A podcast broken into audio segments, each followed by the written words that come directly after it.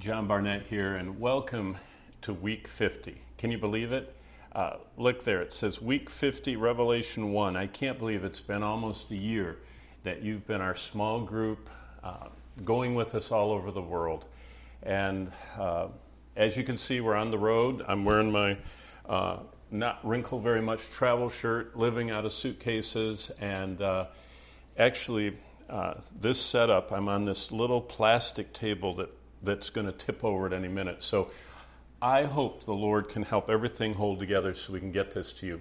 But uh, we're going through Revelation, which, as you know, the, the Bible is my favorite book in the whole world. And within it are 66 smaller books. And so any book I'm in in the Bible is my favorite because it's part of the Bible, but especially Revelation is my favorite. And I want to show you my journal right here.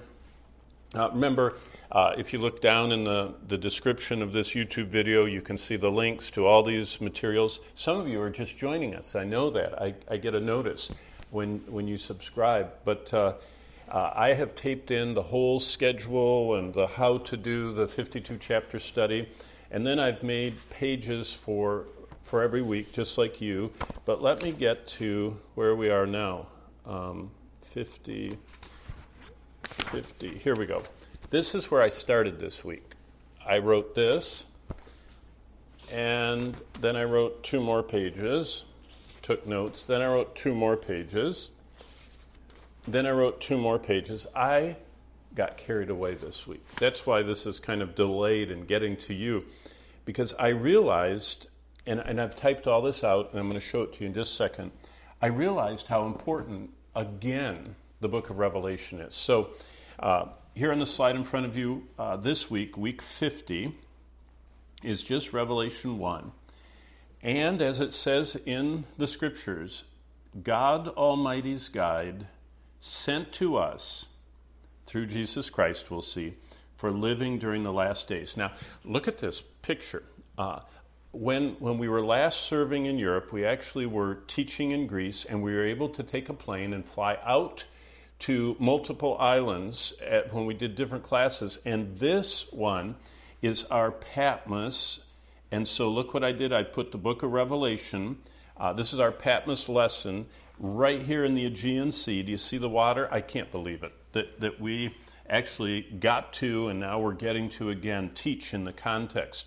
But in the next slide, I'm going to give you my summary. Now remember, part of the 52 greatest chapters study is that you spend all week long in the Bible, taking notes in your journal, using your study Bible, the MacArthur Study Bible, which of course I don't have with me because we're on the road and I only have it right here. I have my electronic copy of the MacArthur Study Bible here and Grudem, and both of those I'm using in our lesson today.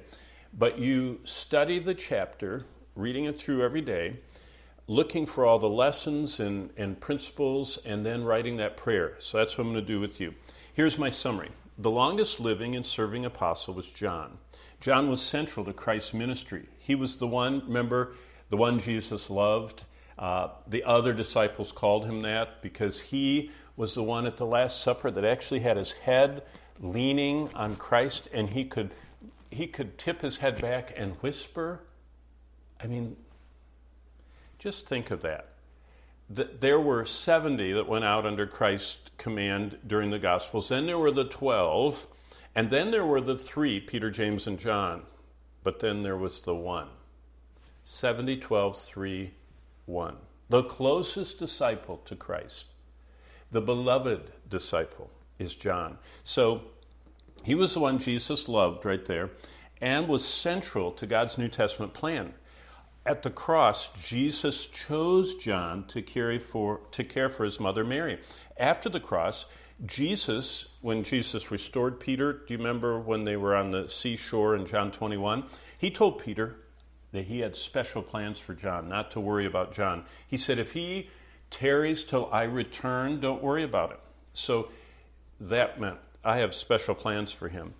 Uh, and so he did. John became the final apostle. He was the last living link to God the Son in human flesh upon earth, to an entire generation of churches, especially in Asia.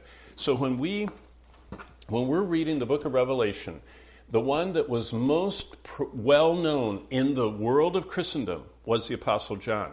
Six decades he had served Christ since he followed him as a fisherman and walked with him through those three years of ministry, stood at the cross, witnessed the resurrection, and then launched out into decade after decade.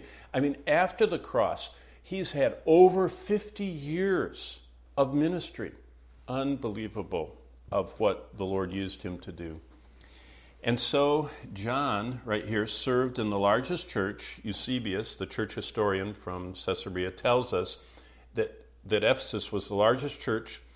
Total number of believers that communicated through uh, Ephesus, the Ephesian church, was maybe as many as 50,000. So it was a mega church even back then.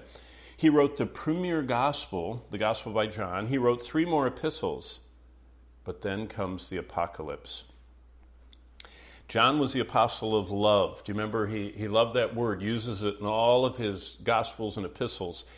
He had a unique friendship with Christ that made him one, the one that Jesus wanted, look at this, to finish the Word of God and deliver the final message that God had for believers on earth. John knew Jesus from his calling on the shores of Galilee. He followed Jesus during his entire ministry. He stood at the cross at the end. He ran to the cross on resurrection morn. When John wrote his account, guided by the Holy Spirit, of the life and ministry of Jesus, that's the Gospel by John, it's 90% different than the other three Gospels. He was unique, special, chosen, gifted, everything you want to call it. So, last part of my introduction. Only John got to see the long view. See, most of the other apostles, uh, the other disciples, were picked off and killed and, and martyred and beheaded and speared and everything else that happened to them. John got the long view of what God was going. Uh, was going to do. Six decades of watching, following, serving, pondering all he saw, the whole time teaching the Word of God everywhere he went, made John the one Jesus wanted to use to send. Now, listen to what Revelation is, what God's plan was. God's interpretation and definition of all the scriptures, both Old and New Testaments. How do we know that? Because the book of Revelation weaves together over 800 other quotations and allusions to other portions, every other part of the Bible. It's God commenting on how the Bible fits together, how the Old Testament message fits with the New Testament message, how both the Old and the New Testament messages apply to us who are trying to live in these ever darkening days. And God had a plan. One summary message. And what it was is God wanted this unveiling of Christ to be the conclusion of his word. Kind of like, do you remember in the Mount of Transfiguration? I think John never forgot that. Jesus uh, was up there and the glory cloud came down. And do you remember what Peter said? Oh, let's build three tabernacles one for Moses, one for Elijah, and one for you, Jesus. And God said, This is my beloved Son. Listen to him. God wants the focus to be on Christ. And, and look at this slide. That's why God gave this final summary message to his Son, the Lord Jesus, who met John on Patmos, do you remember? On the Lord's Day, on Sunday, on that island you see in the background here he said, Here it is, write this down and get it to everyone. That's my paraphrase of what Jesus said. So, remember why we're doing what we're doing. Now, some of you, I know, some of you just joined. This is the very first one you watched. You saw Revelation, it looked interesting. You're in a one year long study through Genesis to Revelation. We're looking at the entire Bible, the message of the whole Bible that's summarized and crystallized in 52 passages. And we're using uh, what I call the devotional method, which we write down some specific things. Now, look on the slide. First, we make a title for every one of the portions that we're studying. Then, we're jotting down as many lessons and truths and doctrines. We use the MacArthur Study Bible to answer questions, to look for, for background, for cross references, for historical data, for grammatical data. Everything like that's in there. Uh, online uh, resources, I use both the Blue Letter Bible and Logos Bible software. But look at this. We don't want to merely be hearers of the word. I think we have too much of that nowadays. We have people that could win every Bible trivia course, but they fall apart when they find out they have any kind of debilitating disease or job loss or they're scared to death of COVID or they spend their whole time politicizing the world, trying to get their way, their whatever their their political persuasion might be, instead of sticking to our great commission call to please God and make disciples of Jesus Christ. Why does that happen? Because they're not applying the scriptures to their life. So, this is how I do it, and this is how I encourage you to do it. Write a prayer in which you ask the Lord to unleash at least one of the truths or lessons that you found in your study today into your life. And I'm going to show you at the very end how I do that, and I show you that in every lesson. Okay, this is where we are right here. And uh, this chart you see, uh, you can find it, first of all, on Facebook, on our page on Facebook. Do you remember? It's the 52 greatest chapters of the Bible. That's, that's our Facebook page. And all of these lessons are posted there. And in the, the photo section, you can actually print off this chart right here with the how to and all the chapters we're on. Or uh, an even better source is discoverthebook.org. That's, that's our website. And there you can actually download a document, a PDF, in our resource section. So just go to www.discoverthebook.org, and there on our webpage, you'll find all of these videos, you'll find all of these resources. So just a word to you. But, but this is our chart looking at where we are. We're on week 50. Two more weeks to go. Oh, and I wanted to thank you for praying for us. I'm going to ask you at the end to keep praying for us, but Bonnie and I, we're on the road right now. In just a, a few weeks, we're headed off out of the country. I'm going to be uh, working overseas, coming back, doing some more Bible Institutes here, then going again for three months. And we're scheduled to be uh, in the United Kingdom, then we're going to be on the continent uh, teaching, then we're going to go to the Middle East, and we're ending up training at one of the, the, our favorite training centers in Asia, out on an island off of China. It's just the most amazing time to be training the next generation. That's, that's what we're called to do. And at the end of this video, I'll show you our prayer card. But do pray for us. Just like this, you know, we're always in a borrowed home, uh, staying somewhere, often eating food that, uh, well, my wonderful wife Bonnie's over there She's running this from her iPad. I'll never forget in one of the Asian places we were that they actually wanted to honor us and they had batter fried bugs, beetles, all different sized beetles. And they fried them for us. Uh, they actually fried them in front of us because we were the guests of honor at this church we were speaking. And Bonnie got to be the first one to eat a bug. oh, her eyes. Her eyes got this big. And she's such a blessing. She just um, took the platter. They brought her this platter with the bugs on it. Deep, I mean, they were hot and crispy right out of the fryer. And they went like this. And she took one and put it on her plate. And we prayed, and I, I prayed silently for much grace, and they prayed in, in their language, and I couldn't understand it, but I was praying in my heart. And Bonnie picked up that bug and just popped it in and chewed it up and, uh, and said she was full and didn't need any more bugs. But okay, here's the slide. This is Revelation 1 to 22's message for all of us. And now, remember, I've been working on the whole book, and, and I've already uh, done the 52 chapter method on every chapter, all 22 of them. And this is my conclusion How to live for God in an ever darkening world. And I'm going to go through every part of this chart, but because my little bubble head, I'm going to go like this and make it a little smaller so, so that you can see it at all. But here's a chronology. About 30 AD, Jesus starts his ministry, is crucified, and the ascension. By 33 AD, he returns to heaven. Then we have the church you read about in Acts, and then after that, you start reading about Paul's missionary journeys from the early 40s to the 50s, and then he's in prison by the 60s, and he's martyred before the 70s, and the rest of the apostles are gone, so that by AD 90, only John is left. And John may have been as long as a decade on Patmos. We don't know. But Domitian, and uh, Domitian, if you want to do a, a, study on emperors, he was an amazing emperor. Uh, I had the privilege when I was teaching, uh, I taught Romans and Galatians in the city of Rome a few months back. I couldn't believe that I had the privilege and was invited to do that. And on one of the free days, I actually took uh, just a handful of students with me to go see Domitian's house. His house is on the Palatine Hill, from which the word palace comes from.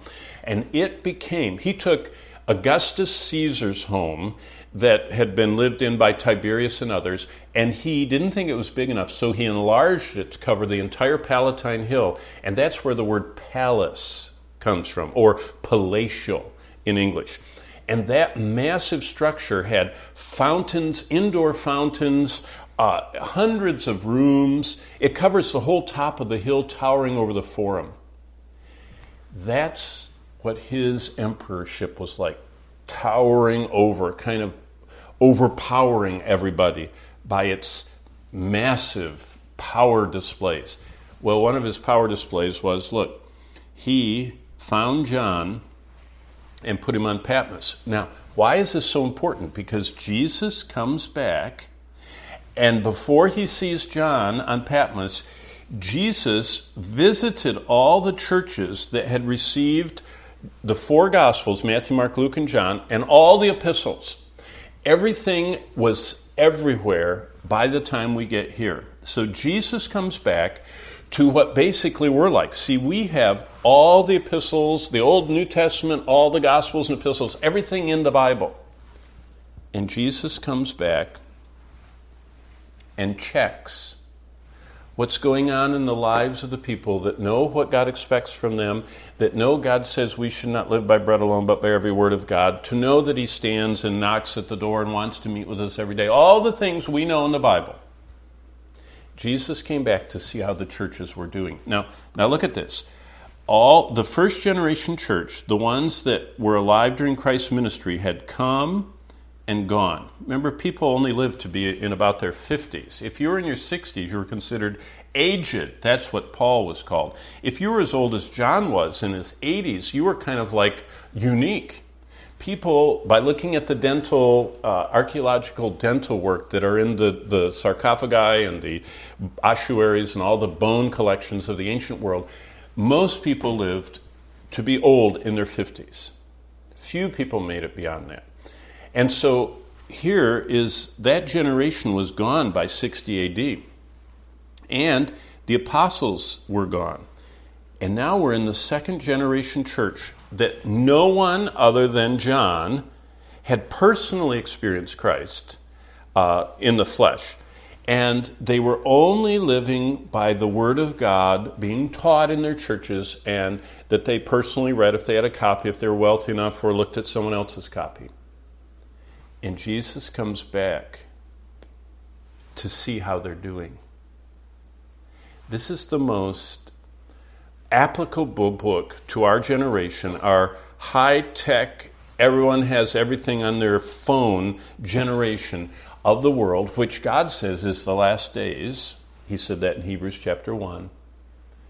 This is Jesus looking at us as he looked at them to see how they're doing with his word. Okay?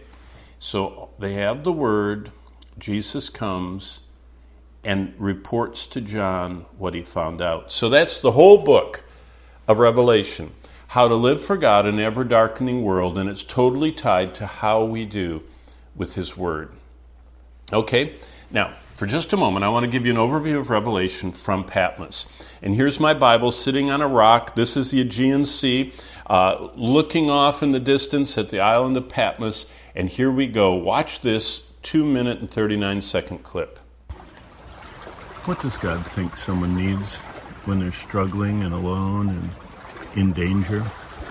Well, the book of Revelation was written to someone just like that. The Apostle John was on a rocky, barren island called Patmos on the Aegean Sea that's exactly where we are right now. Uh, rocky, barren, seaside island on the Aegean Sea. And John remembered the loss of all of his beloved brothers in ministry. The apostles had each been hunted down and martyred by the empire. He was the last one, and they got him, and they put him here in exile. But as the years went by, he began to remember. He remembered his beloved city was gone, destroyed, leveled. The hundreds of thousands of fellow Jews massacred or sold into slavery. And now here he was, old, weak, alone, and in danger. So, what does God think you need when the empire is against you and hunting you down, and when the world seems to be headed toward destruction? Well, sounds kind of like the times we live in. If you're listening to the news at all about global warming and water scarcity and the environment being destroyed by humanity's uh, industries and CO2 emissions, it, it's true. The earth is shaking and groaning and dying, just like it says in God's Word. And so, what's the, the most encouraging thing that God could send?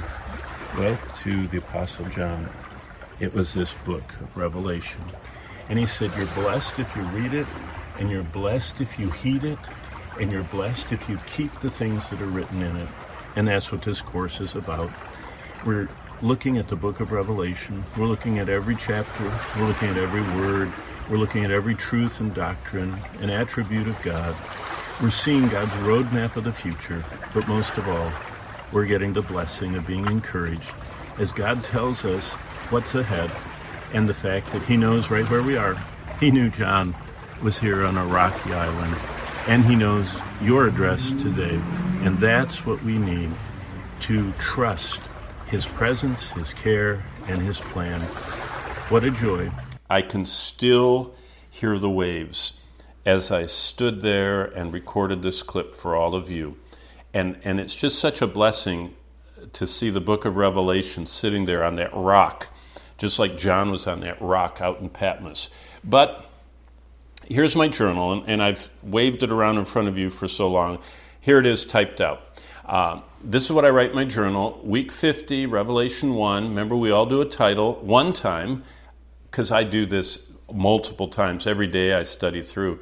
Jesus Today, I wrote, is one of my titles. Uh, and then another title is The Risen Christ Today and Forever. And then another one was How to Live in These Darkening Days. Here's the summary The book of the Revelation, Jesus Christ, sits at the end of the Bible for many reasons. It's unique, it's the only book of the Bible gave, that God gave to Jesus to give to us. Notice that it's the only book of the Bible that God gives to Jesus to give to us. Think of that you have a book that God gave to you via His Son. So it's kind of like if someone comes to visit you from someone that's very special to you, and they said, "Oh, I have a present from you know your grandmother or your parents or your wife sent this." Well, God sent this, and so His Son, our Savior Jesus Christ, gave us a gift from God, and that should make us pause. And I think we all need to pause. I think a lot of people that, that Revelations kind of become ho hum. It's kind of like, oh, it's all that gory stuff or it's all that confusing stuff. No. In fact, look over here at my Bible. I want to show you what I mean. Let me get to the right page here. I've been waving it around so much I had it open to the right page. But here's Revelation. Whoop. And by the way, on this last trip, I got ripped here. So the pages are coming out, but I've got a new one. Don't worry. But I just brought this one on this trip. But here we are in Revelation, and look what it says in verse 1. The revelation, and I wrote here, this is the Greek word apocalypsis, which means unveiling, of Jesus Christ, which God gave him. So God the Father gave him, Jesus Christ, to show his servants. That's us. We're the servants. So, to show his servants things which must shortly take place. And he sent and signified it by his angel to his servant John. So, Jesus came, and we're going to cover that in this chapter, and talks to John and with a loud trumpet like voice. And then what we see after Jesus talks to him in chapter 1, 2, and 3, that an angel takes him on a tour of heaven. And from heaven, we look down through John's eyes and see the earth during the tribulation. I mean, what a gift this is. look at back.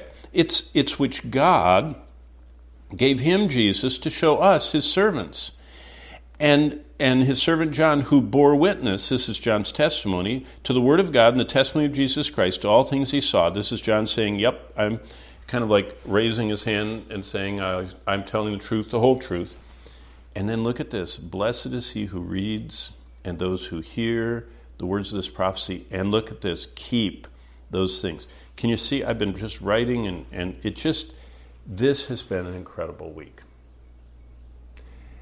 And I hope, I hope that this video launches you into one of the best studies.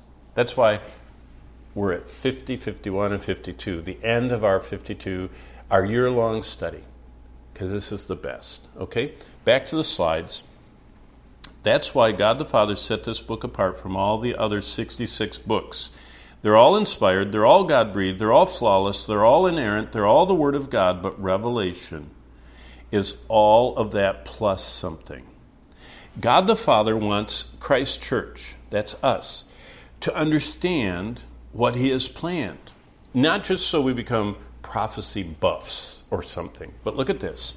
So we live with a guidebook to enter the last days of look what's been going on a cosmic battle that's raged since before the Garden of Eden. So we could summarize Revelation as a map of the future to guide us in making wise and proper eternal investments with our life. Now, wait for a minute. If you have a choice of what to do in life, uh, you want a personal testimony? When I was in high school, I won several prizes. I, I, mean, all of us win prizes, right, in high school. So I won a prize. I won an oceanographic scholarship to go on the Calypso with Jacques Cousteau. I wanted with all my heart to be an oceanographer. I, I, was a scuba diver. I was certified. I loved oceanography. I did all kinds of experiments in high school in the lab, and I, you know, I, I turned them in and got into contests. Of course, you know, our parents I'm sure you do this with your kids, or if you're uh, a child, you've seen your parents do that. You try and, you know, push your kids forward. Well, my parents really pushed me, and I won. And I got a full scholarship to go on a year long oceanographic uh, exploration on Cousteau's boat. He was on the boat. That's not all. I, I got another scholarship to go to MIT to work on data transmission on lasers in 1974. Now you have to look in Wikipedia. I mean, they just figured out light amplification by stimulating emitted radiation. That's LASER. I mean, all I'm telling you that for is that I had incredible opportunities, full scholarships, uh, and others. And you know what? The Lord got my attention and I won't tell that story, but I, I, got, I got called up short by some choices I made that, that I knew from the Bible I shouldn't, and actually had a law official from the Attorney General's office drop off a subpoena to me to testify in a trial where I was a part of the proceedings. And boy, did I cry out to the Lord and said, I know I'm running from you. I'm trying everything, whether it's oceanography or law or MIT physics. I want to serve you. And you know I did? I turned down the scholarship to Michigan State University, to the University of Michigan, to the Oceanographic Institute, to MIT, and I went to a Christian school in South Carolina where they made you cut your hair and wear a belt and tuck your shirt in all the time. And I learned a lot of discipline, and I learned the Bible. And that's where I was challenged to read the Bible through once for every year I was old. And while I was there at that school, that's where I met a former alumni of the school whose name was John MacArthur. And that's where he invited me to come on staff with him. And it changed my life only because of this. Look back right here a wise and proper investment of our lives, time, treasures, and talents. I learned that the greatest thing in the world is not to make as much money as possible and have as much fun and as much adventure and everything else, but to be God's servant. And I hope that's what you learned from Revelation. Here we go. Here are my lessons. This, this, and I don't know if I'm going to make through all of them because I found so many. I found 20 some lessons in the first chapter. And that's where I hope that this, don't rush through this. You might need to take two weeks, three weeks to do the chapter one study. And when you get to two and three, I don't know how long it'll take you, but here we go. Revelation 1 1a. Now, look over here at my Bible. This is just the beginning. The revelation of Jesus Christ, which God gave him to show his servants. Now, look at the slide. God gave you a map of the future. In Revelation chapter 1, verse 1, the first part of it, that's what the little a means. It means the first section of the verse. Revelation is God giving Jesus the map of the future for Jesus to share with us, his servants, so what we will always know and operate in life understanding how we fit with God's plan for the future. That's what that's my first lesson, okay? See how easy these are? Now, Here's my map. I teach through, and you can find uh, at our website or on YouTube, you can find the the understanding revelation. All of the, the books i've taught are called understanding. They're playlists in youtube and they're, they're in our website discoverthebook.org but this is from my understanding revelation. This is a little animated slide. Let me show you. Uh, here we are all of us right now according to revelation 1 we're the church on earth. The next thing that happens is what the Bible calls the rapture. It's described in John 14, Luke 24, Acts 1, 1 Corinthians 15, 1 Thessalonians 4. We go and stand before the judgment seat of Christ, and we become what we see in Revelation 4 and chapter 19, the church in heaven. While we're up there, John is shown the tribulation on earth, and it's, it's basically most of Revelation, chapter 6 to 18. Then it it ends with Christ coming in fiery indignation, executing vengeance on all his foes, and that's where they're, they're killed uh, at the Battle of Armageddon. Then Jesus actually reigns as king on the throne of his uh, of David, you know, uh, as the the uh, Christmas carol goes, and he shall reign uh, on the throne of his father uh, uh, uh, David, if you know that Christmas carol. That's right here, okay? Then there's a rebellion after a thousand years. Even with Jesus on the earth and a nearly perfect environment, most of humanity rebels, and God just extinguishes them and puts them in front of the great white throne. And that's how Revelation chapter 20 ends. And then, when he's done with that, Revelation 21 is heaven, and we dwell in the house of the Lord forever. So that's a quick summary of the book of Revelation. Here's my second lesson from my journal. We are to be God's servants. Look back over here at Revelation 1. It says, The revelation Jesus Christ, which God gave him to show what? What's that right there? His servants, the things which must shortly take place. Okay, back here the slide. Remember, that there's hardly anything revealed in Revelation that's new or original. Rather, it is a systematic repetition of everything God the Father says we need to know from all the rest of the Bible. It's from everywhere else. It's from the Old Testament and quotes almost every other New Testament book is alluded to.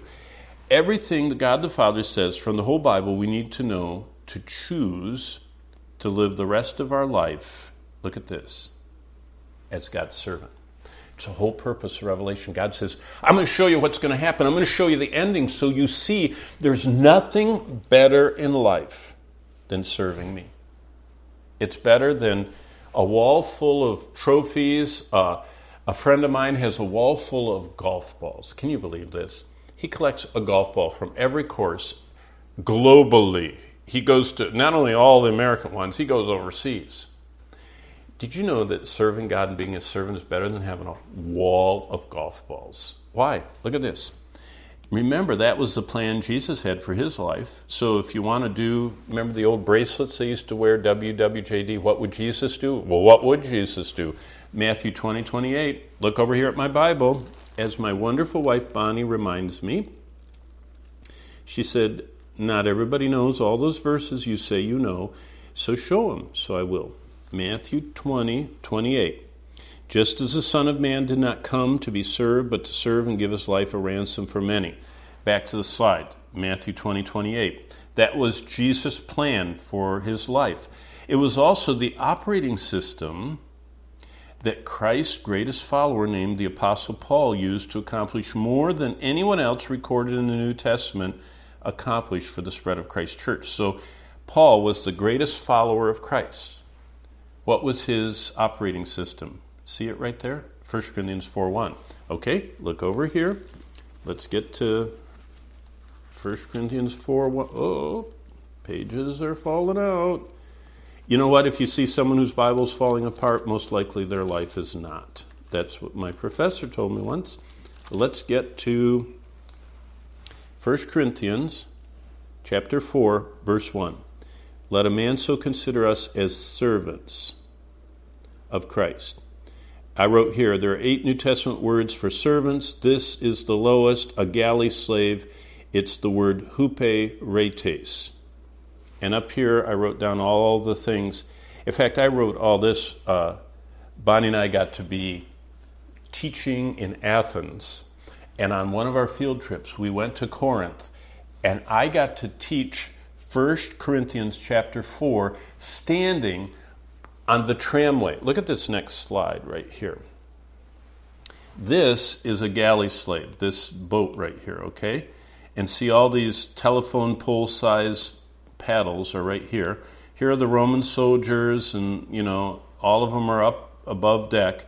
And look down here. All these slaves are chained down to the deck, and they have uh, shackles on, and they're paddling these paddles. They were called galley slaves, okay? Now, this is Paul's testimony uh, he chose to live 1 Corinthians 4 1 as a servant, here's the Greek word, huperetes of Christ, which, by the way, it's the same word used for the other greatest servant. There are two great servants of God. In the Old Testament, the greatest Old Testament figure that has more chapters written about him, uh, 141 to be exact, than anyone else, his name is David. And the greatest New Testament servant, who wrote half the New Testament, Paul, both are described by the Holy Spirit with the same Greek word. Right here it is on the slide. Huperetes. It's the same word used of David in Acts 13:36. Here, over here in my Bible, Acts 13 36. You know, one of these days you're going to find if my slides have a mistake. Here it is. For David, after he had served Look what I wrote galley slave, huperetes. His own generation, by the will of God, fell asleep and was buried. Wow, that's amazing. That God described, this is God's description through the Apostle Paul of David, and he served God's purpose in his own generation by the will of God. Wow. Okay, back to the slides. What what does a mean? What is a galley slave? One of these people that was on the tramway that I stood on that connected the Saronic and the uh, uh, Gulf of uh, the Tyrrhenian Sea going over to Italy, the, the incredible galley slaves that powered the Roman Empire's boats. What were they like? Well, number one, they rowed to the captain's beat. They, they didn't do what they wanted. There was a drum and it said paddle, and they did. They learned to row together because they were chained together, and if they didn't, they got whipped and, and thrown overboard and died, you know. Uh, they had to learn to trust the captain because only he knew when they were going to get water, food, and where they were going. By the way, they were chained for life. They were like disposable batteries. When you couldn't paddle, they threw you overboard. And when they were working, Notice where they were. They were under the deck. Who was seen? Just the important people, not them. When they were working, they were never seen. If you ever saw a galley slave out in public, he wasn't doing his job. So, what does that mean spiritually? They were submissive, sensitive to each other, trusting of the captain, dedicated for life, and humble. How do I please the Lord? by making the daily choice to be his bondservant. Look back here at Revelation chapter 1. That illustration on that slide is, is this verse right here. To show his servants. This actually is another Greek word. It's doulos, which isn't a huperetes. It's a the most common servants were just bond servants. They were just bought for something. And that's what all of us are. We're bought by the Lord. And look, John was a servant. All of us in the church are Christ's servants. And when you get to Revelation, the ending, I love this. What, what's around at the end? Two things in Revelation 22 God and his servants. And there should be no more curse. This is Revelation 22. The throne of God, the Lamb shall be in it, and his servants shall serve him. There's only, there are only two things left at the end God and his servants. And wherever God is, is heaven, so we, his servants, are in heaven with him. Okay, back to the slides. That's the picture I want you to have in Revelation that we're his servants. Okay, here's my third lesson. Remember, I found like 20, and I'm going to speed up. God wants us to know his plan and be confident. It says in Revelation uh, chapter 1 and the next part, which uh, things which must shortly take place, and he sent and signified by his angel to his servant John. Signified it, uh, showed it. So this book was sent to show us God's plan. It's a personal touch, right, from God the Father. He wants us to know His plan. He wants us to be confident. Have, have you ever said, hey, I, I've been left out. You know, everybody else knows about it but me. You ever had that feeling, you know, at work or at school or in your neighborhood, everybody's doing something and you got left out? God says, You're not left out. I want you to know what's happening. And I want you to be confident in my plan and what I want for you to do. My fourth observation I'm still in the first verse. Jesus chose the most deity focused gospel writer. John, who charted a path of presenting Christ as divine, didn't follow the pattern of the synoptics. That's the see together gospel writers, Matthew, Mark, and Luke. Uh, John continues his list of sevens to show more condensed and powerfully stated truths about the divinity of Christ drawn from every corner of the Old Testament, plus from the Gospel of John, than in any other book of the Bible. That's why this is called the unveiling of Christ, because this is all about more concentrated truth about Christ than any other part of the Bible. That's why I wrote Revelation is a gold mine of Christology. Jesus picked John to follow me. That's John chapter 1, uh, verse 40. Verse 40, well, let's look at it. I've got it marked here. John chapter 1. Uh, right here. Follow me. And that's, that's the lesson that Jesus gave. And that's what he says in 21 uh, when he reminds the disciples of their calling. He says, um, What is that to you? Follow me. So basically, look at the slide. Jesus picked John and the other 12 to follow him.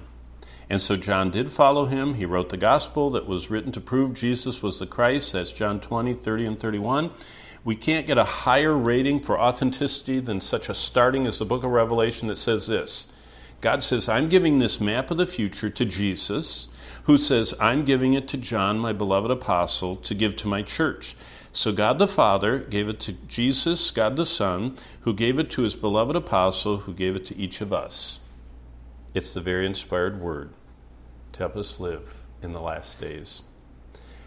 Here's my fifth lesson I learned. And notice it says A because it's so big it takes two slides, okay? How to live the best life possible. That's verse 3.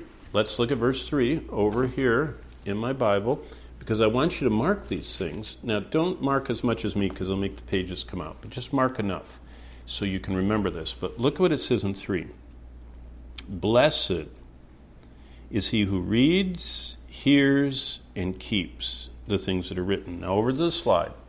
How do you live the best life possible on earth? Verse 3 says, God wants each of us to know his pathway is simple. read, hear, and keep his plan. The word reads is actually the first century elder pastor of each assembly who got this letter, the only copy, and communicated it by every means to saints. Remember, they didn't have a Bible back then. They didn't have their own copy. They didn't have multiple copies on their digital device. There was one, and it was precious. It cost a fortune to copy it on that scroll and to ship it. And when it came, the, the pastor elder of the church would undo the scroll and pull it open and stand in front and read it to them. Now look back at the slide. That means that he did it from house to house because not everybody made it to service. He did it at the gathered service, this elder pastor, and he did it in personal small group times. Because some of them, you know, maybe were hard of hearing or slow of hearing or whatever, and they just needed help. And so the key to this word is this exposure. Blessed is he who is exposed to God's message so others can know what God has revealed. For us, that means getting our copy of God's Word before us and personally studying what He's said. Secondly, hears means that the goal was that the listeners of the reading stops on any other voices or activities or events and tunes in to listening to God's message. It's like putting your headphones in or your AirPods and turning everything off but one sound at a time for your brain to process. So, blessed are those who get exposed to the Word of God, but not just exposed. It's not like lots of other sounds. It's kind of like walking through the mall and hearing all the different sounds and music and people talking and everything else. It's when you see someone put on their headphones and they go, ah, they've tuned everything else out, or they push in their AirPods. And you know, if you're talking to them and they go, uh huh, that they're focusing on one thing. Look at this put in your head, spiritual headphones or AirPods and tune out everything but one thing. What's that? Hearing God's message. Now, next slide. The key to this word hears means to focus. First, we get exposed, then we focus on just God's message till you get it. Then keeps. This is when we go from merely being a hearer, but now a doer. The word literally means to guard. Tereo is the Greek word. It's like a treasure. When we realize we've just received something that's different from everything else that are common and regular or temporary, it becomes a treasure to us. And we have to hold on to it tightly. Uh, if you have a treasure, you, you keep track of it constantly. You ever notice how people they spend so much money on their phone, they know where it is. They guard their, their expensive, you know, earpieces and headphones. I see people when I travel, they have these expensive Bose silencing ones and they keep they wear them in the airport around their neck. They don't want to lose them. Uh, your wallet, your purse, your your your pin, everything that's important to us is a treasure. And what? Look at this slide. We guard it. We hold on to it tightly. By the way, how does Paul describe what it means to treasure? Let's look at 1 Timothy chapter 4 1 Timothy chapter 4, uh, verses 6 to 16. Here we go. Instruct the brethren in these things, you'll be a good minister, nourished in the words of faith and of good doctrine. Reject, verse 7, profane, or wise fable. Exercise yourself to godliness. But look at verse 12. Let no one despise your youth. Be an example to the believers in word, in conduct, in love, in spirit, in faith, and purity.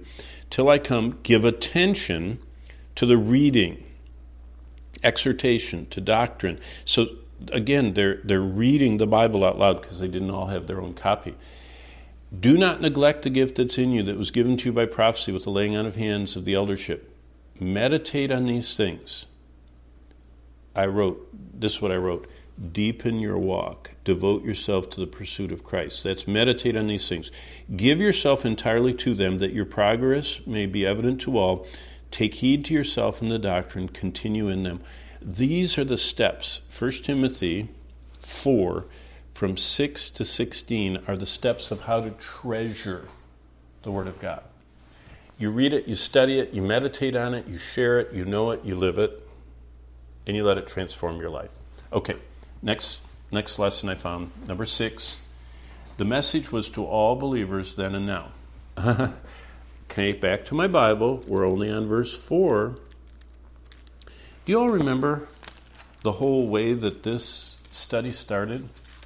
Bonnie and I in 2016 were happily leading 10 small group studies. Bonnie was discipling all these uh, women of all ages, especially uh, young mothers and those that were uh, training their children and teaching. And, and I was teaching men, men's groups. I had all these men's groups uh, policemen and, and sports people and businessmen and, and uh, all kinds of groups. But then the Lord laid on our heart to go to reach those that don't have all of that we have here to go as missionaries overseas.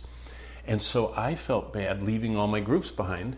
And so I told you when I started this that starting in 2017, when we were on the road, I says, honey, I want to have a small group. And so I started having small groups online, and you are my ultimate small group. This, I, I am, I'm sitting at this little rickety table that I keep shaking. You probably see it in my Bible shaking, but I imagine that you're sitting over there and that I'm showing you my Bible and that I'm asking you to show me your notebook. And I'm saying, What did you learn this week? How did you do studying? And what are some of the applications? And, and let me see your prayer. And what is the Lord doing changing your life? See, that's what God wants us to do. Now, look at this slide. In verse 4, I would show you if we were sitting at Starbucks or Chipotle or Panera or wherever, what it says. And here it is, verse 4. John, to the seven churches which are in Asia. Notice I highlighted this. Look at his, his focus. Seven churches, they're all in orange. Seven churches, seven churches, seven churches, seven churches, seven churches, seven churches. You get it? Seven churches, the churches, the churches, the churches. Do you see? Now look at the slide. To the seven churches, which were local churches in the first century, speaks of seven, a complete set, and churches plural is all churches. Why did he say to the seven churches? Because there were a lot more than seven churches in Asia, but he picked seven to be a set of churches. Now, they were all probably planted by the church in Ephesus, you know, through Paul's work or maybe through John later, but it doesn't matter how. But everyone knew that there were a lot more than seven, but when he picked seven, to those that knew the Old Testament, seven was a complete set. So, a complete set of all the churches. Back to the slide there. John was the human instrument Jesus chose to deliver this vital message. Why? Simply because John and the other apostles obeyed Christ's simple call. They just followed him. John followed Jesus, Jesus used John. It was that simple. And it still is now. Do you want to have a life that is very strategic, very um, significant? I just had a conversation with someone. They said, Well, I want to do something significant with my life. I thought, What's the most significant thing you could do? Well, to find out, God the Father, the Almighty God of the universe, through His Son, our Lord Jesus Christ the Savior, sent us his plan for every one of us to live the most significant, the most strategic life possible, and he wrote it down. And it's right here. Okay? Now, I'm going to just go by. This is my seventh observation. Jesus loved me and washed me. Uh, from verse 6, our eternal purpose to be his priest. Number 9, in verse 7, Christ's coming will seen by all and mourned by those. Uh, that's what he says. By the way, the seven churches are right here. This is uh, Turkey. Uh, Turkey, this is Cyprus. Uh, up here is Lebanon, Syria. This is Israel right here. So you know where we are. This is the island of Crete. But look at this Ephesus, Smyrna, this dot, Pergamus, Thyatira, Sardis, Laodicea, or Philadelphia, Laodicea. Now look, they didn't mention the church at Miletus, the church at Colossae, you know, all these other churches, Perga, um, the Galatian churches. Peter is writing to Cappadocia and Bithynia. There were lots of churches. These seven were a complete set, okay? And that takes us to my 10th observation. Now we're only in verse 8.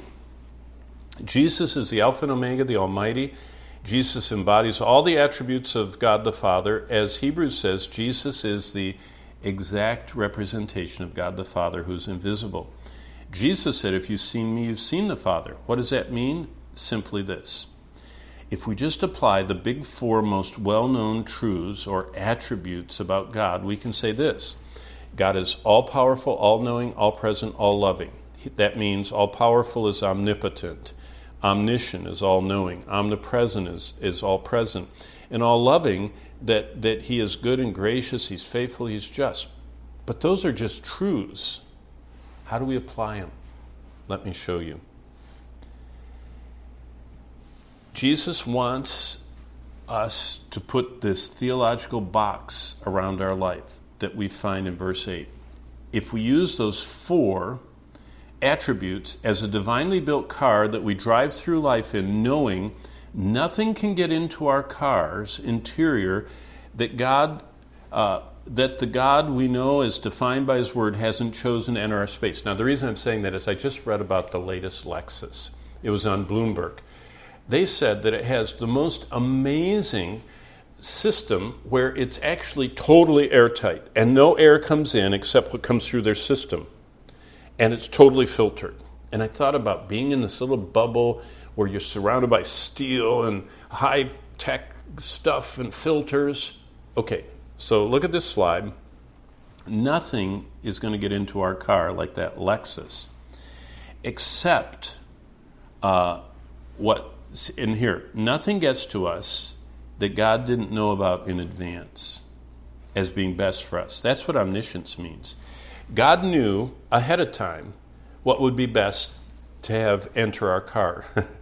what can get by the filter of his omniscience? What can get by the filter of his omnipotence? See this? There's nothing that God didn't allow as being best for us, and that God didn't plan as being best for us, and that God is not right there with us during its arrival. So God knew it was coming, omniscience. He was powerful enough to filter it out if he didn't want it. He is so loving, he knows what's best for us, and he's there with us when it arrives. Now, let me illustrate that. We can apply the attributes of God to all of our struggles and fears.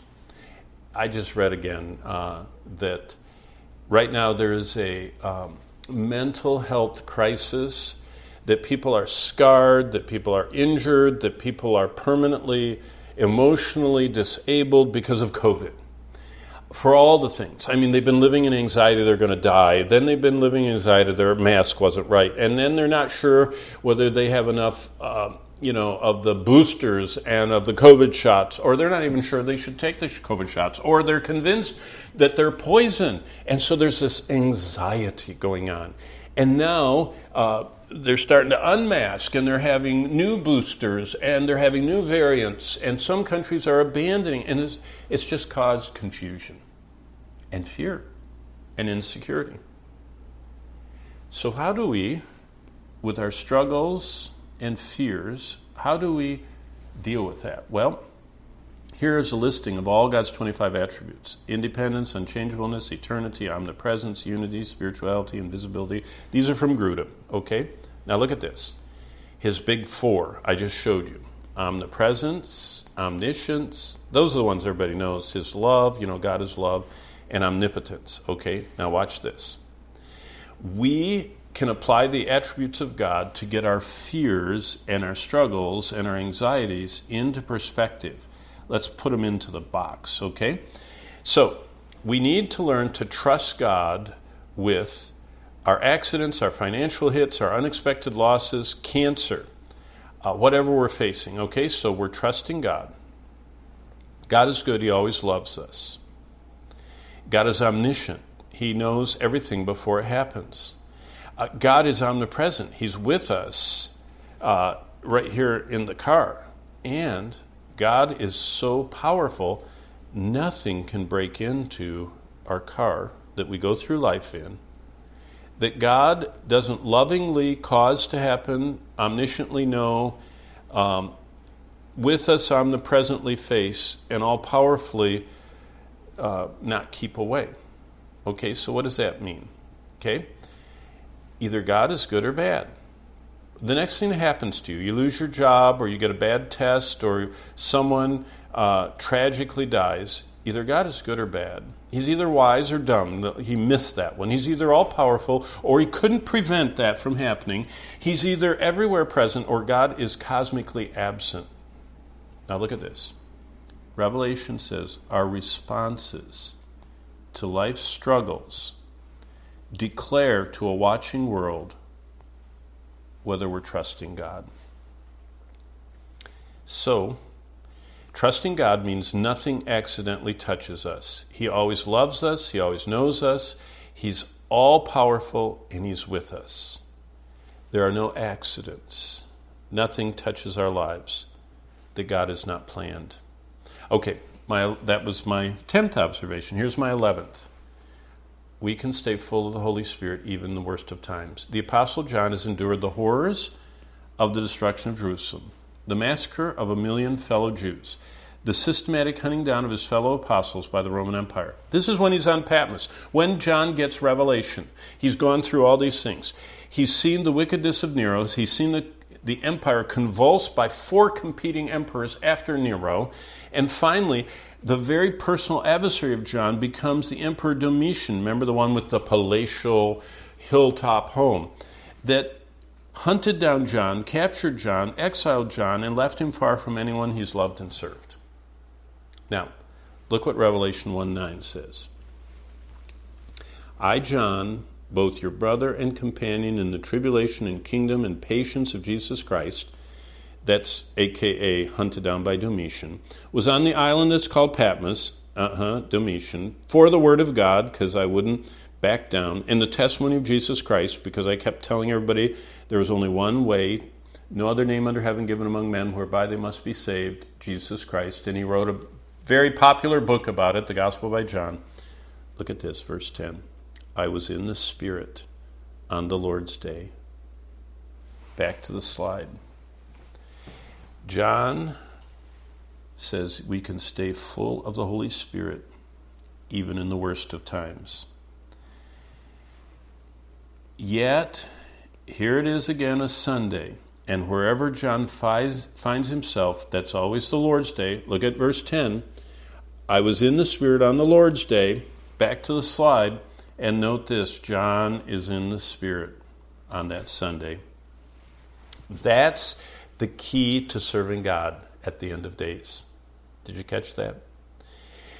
We must stay full of the Spirit, walking through life in Christ, we can live in the Spirit no matter what's going on around us, what we're going through. Let me show you that real quick. Right here in Lamentations 3, it's a chapter from God entitled How to Make It Through Anything. So take your Bible, and I, in past greatest chapters, I've alluded to this, but I just want to show it to you. Bonnie reminded me that I didn't show you, I just told you, okay? Look at Lamentations 3. This is what Jeremiah the prophet's going through. He has led me and made me walk in darkness. He had an unclear path. He has aged my flesh and my skin. Uh, he had broken physical health. He has besieged me and surrounded me with bitterness. He had deep emotional strain. Kind of sounds like COVID long term, long haulers, they call them. He has set me in dark places. He was depressed. He has hedged me in. I'm trapped. He has made my chain heavy. I'm burdened. He has shut out my prayers. I'm out of touch. He has blocked my ways. I'm frustrated. He has made my path crooked. I'm confused. He has uh, been to me a bear lying in wait. That's fears, like a lion in ambush. You have moved my soul far from peace. I like that. That's being anxious. I've forgotten prosperity. That's being sad. My strength and my hope.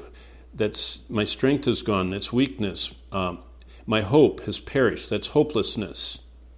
Look at that. Look at verse 20. Now I'm on Lamentations 3:21. So this is how bad Jeremiah was. He, he was broken physical health, unclear path, strained, depressed, trapped, burdened, out of touch, frustrated, confused, fearful, anxious, sad, weak, and hopeless. This I recall to mind. Therefore I have hope. How on earth did you have hope? By the way, Greek word hupomone. It's through the Lord's mercy we're not consumed. So it's based on doctrinal truth about God. Because his compassions fail not, they are new every morning. Great is your faithfulness. Now look at this Old Testament statement of being in Christ. The Lord is my portion, says my soul. I hope in him. Look back at the slides. The only way to make it at the end of days is to stay full of the Spirit, walking life in Christ. Like Jeremiah declares, you can make it through anything with God. That's my 11th observation. By the way, when we get to next week, I'm going to talk to you about Nero. I'm talking about Domitian. There's his face. Even the worst of them all, Diocletian. That's when we get in chapter 2. And by the way, Nero started it, Domitian kept it going. It just got worse for the church until for 300 years the church was hunted and savaged. And God. Number 12 there, the only picture of Jesus in the Bible is in Revelation 1 9 through 20. And you can just look at his hair, his eyes, uh, his feet, his voice, his hands, his mouth, and his face. It's such a good study. Uh, the 13th lesson, the Eternal One has a message for every believer. My 14th lesson, Jesus is watching you right now and always, from verse 12. Uh, Jesus is compassionate. He feels our fears, weaknesses, and pains. Look at, look at verse 13 real quickly with me. And I, this is one of the richest chapters in the Bible, so uh, if you have to stop and go eat dinner, just put me on pause. But I'm going to finish this because it was so good.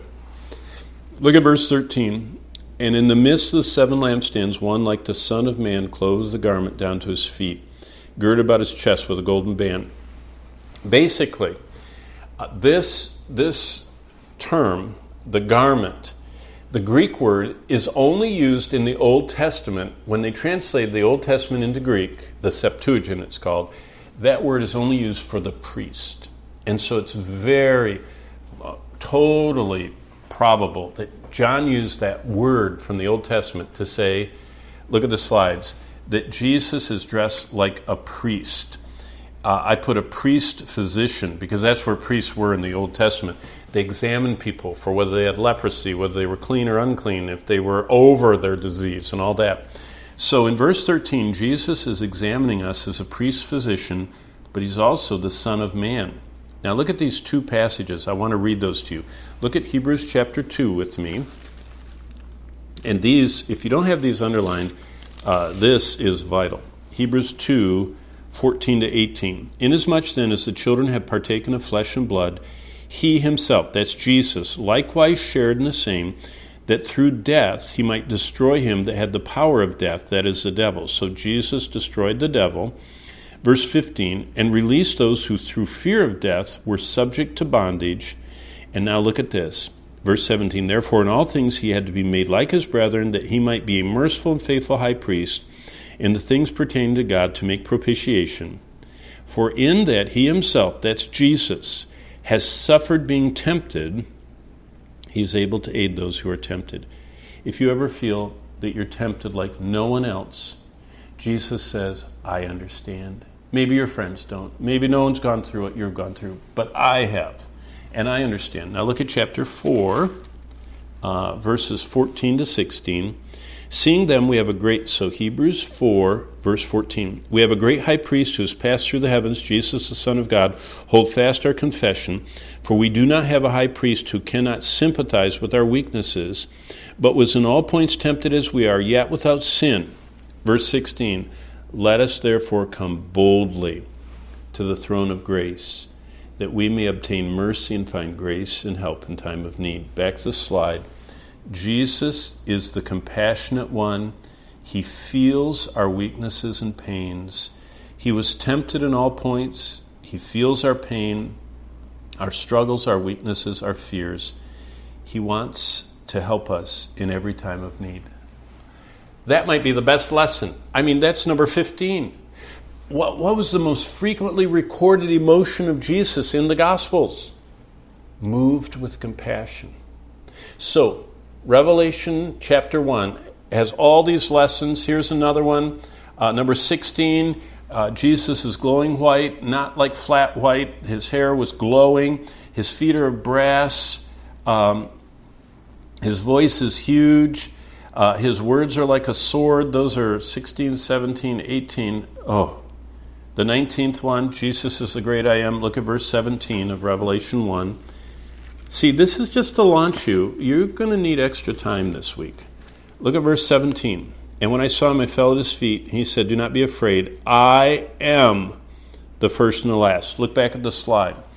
Uh, Jesus says, I am the first and the last. Remember, John, the writer of the Gospel by John, is the I am recorder in his Gospel. Eight times he says, I am in Revelation, Alpha and Omega, beginning and end. You know, and here are the references where they are. You can find these when you read through Alive Forevermore, uh, Root and Offspring. But look at this. This parallels what John did in his gospel. You know these. I'm the bread of life, 635. I'm the light of the world, 812. I'm the door of the sheep, 10. And look at this. As bread of life, he sustains us. Apart from him is only unsatisfied hunger. He illumines us. We're in impenetrable darkness without him. He admits us to life. Without him, we're hopeless. See, all of these I ams are just what builds into the book of Revelation. So that's huge. And you can spend some time this week. Okay, number 20. God unfolds this message about the future in three phases. So the 20th lesson is so important. It's the outline of the whole book. God unfolds this message about the future in three phases. Look at verse 19 and see how he does that. Write the things which are. Now, notice I wrote chapter 1 there. Uh, the things which you have seen, and the things which are. I wrote chapter 2 and 3 right there. And the things which will take place after this. Now, look at the slide. The things which you have seen, chapter 1, the things that are, chapters 2 and 3, and the things that will be after those things is chapter 4 to 22. Isn't it amazing? Jesus explains the calm around God's throne, that's chapter 4 and 5, before the chaos of the disintegration of Earth's environment until hardly no one could survive. Look at this. The throne is the only way to understand the future. And, and that's, that's part of this outline, and that's what we'll see in our final week, uh, week 52. Here's number 21. We're called to reflect Christ's light in the world, and that's in verse 20. Look over at my Bible In the mystery of the seven stars which you saw in my right hand, the seven golden lampstands. The seven stars are the angels. Now remember, that's that word angelos means messenger, and the messenger of the churches was never an angel like angel with trumpets and flying around. They were always people. So these messengers are the unique, called, gifted, what every other part of the Bible calls the pastor teachers of the churches. So the stars it means Jesus is holding these, these stars that represent the called elders and pastors and teaching elders of the churches. And, but here's the point. And the seven lampstands which you saw are the seven churches. Now look back over here. We in the church are called to reflect Christ's light in the world. The lampstands are the churches, the stars are the messengers to the churches. The oil in the lamps of the tabernacle pictured the Holy Spirit, if we are like, as a church, like a lampstand, when we're ignited by the Spirit, in other words, when we're born again, we can shine and hold forth the word of life. That's the light of the world, Jesus Christ. And that's the purpose of the church, to be his lights in the world. Whew. Wow. My application prayer. Remember, and I wrote out many of these. Here's just one of them that I want to share with you. And, and we would, if we were sitting at the table, uh, having coffee or lunch or supper, or doing this Bible study, we would each read them. But I'll read mine. Lord, I want you to, I want to know and follow your plan. Help me to read and hear what you're saying and keep what you want me to keep. You love me, you loose me, you wash me. You're the Almighty. Sunday is your day. As you walk around your church, may you find me healthy. Use your sword in my life to keep me useful and pure. For Jesus' sake, I pray, Amen. I kind of summarized all my prayers, and I hope that you can apply part of this wonderful chapter to your life this week. My two final challenges I share with you every week don't do this alone. Christian life is not meant to be lived solo, alone. Find someone. If you know another believer, say, hey, would you be my accountability partner? Let me read to you my prayer. Let me show you what I found. If, if you don't have any Christian friends, this is an evangelistic tool. Say, I'm doing a Bible study. Most people have never studied the Bible. Say, would you listen to what I found? It only takes five minutes. I'm going to read it to you. And then share your findings and say, I'm asking God to change my life. If they're an unsaved person, they'll go, What is that? Does he do it? Does he change your life? And you can testify to them. You can tell them about Christ dying in your place, taking away the load of your sin. I mean, what a tool. If it's a believer, they can start reading the Bible, and every time you see each other, you say, Where are you? Uh, what are you finding? Uh, what are you seeing God do in your life? It's the best way to live, okay? And final challenge pray for us. As I told you, uh, we're out of the country in a couple weeks, and we're going to be teaching. And, and uh, after that, when we come back to the States, we're, we're going to two Bible uh, colleges and a Bible conference. I'm speaking about between all of them 20, 45, 53, about 60 times uh, over a one month period. So that's like twice a day for a whole month. But pray for us. This is my wonderful wife Bonnie, who's over there on the iPad recording. And we teach, uh, you know, throughout Central Europe and the Middle East and uh, uh, in, in all different uh, settings. Look at this. We equip and mobilize partners to reach the least reached people, the next generation. Pray for us as we do that. Have a great week studying Revelation 1. And when I come back next time, we're going to do Revelation 2 and 3. And it's just as good as chapter 1, maybe better. God bless you. See you next week.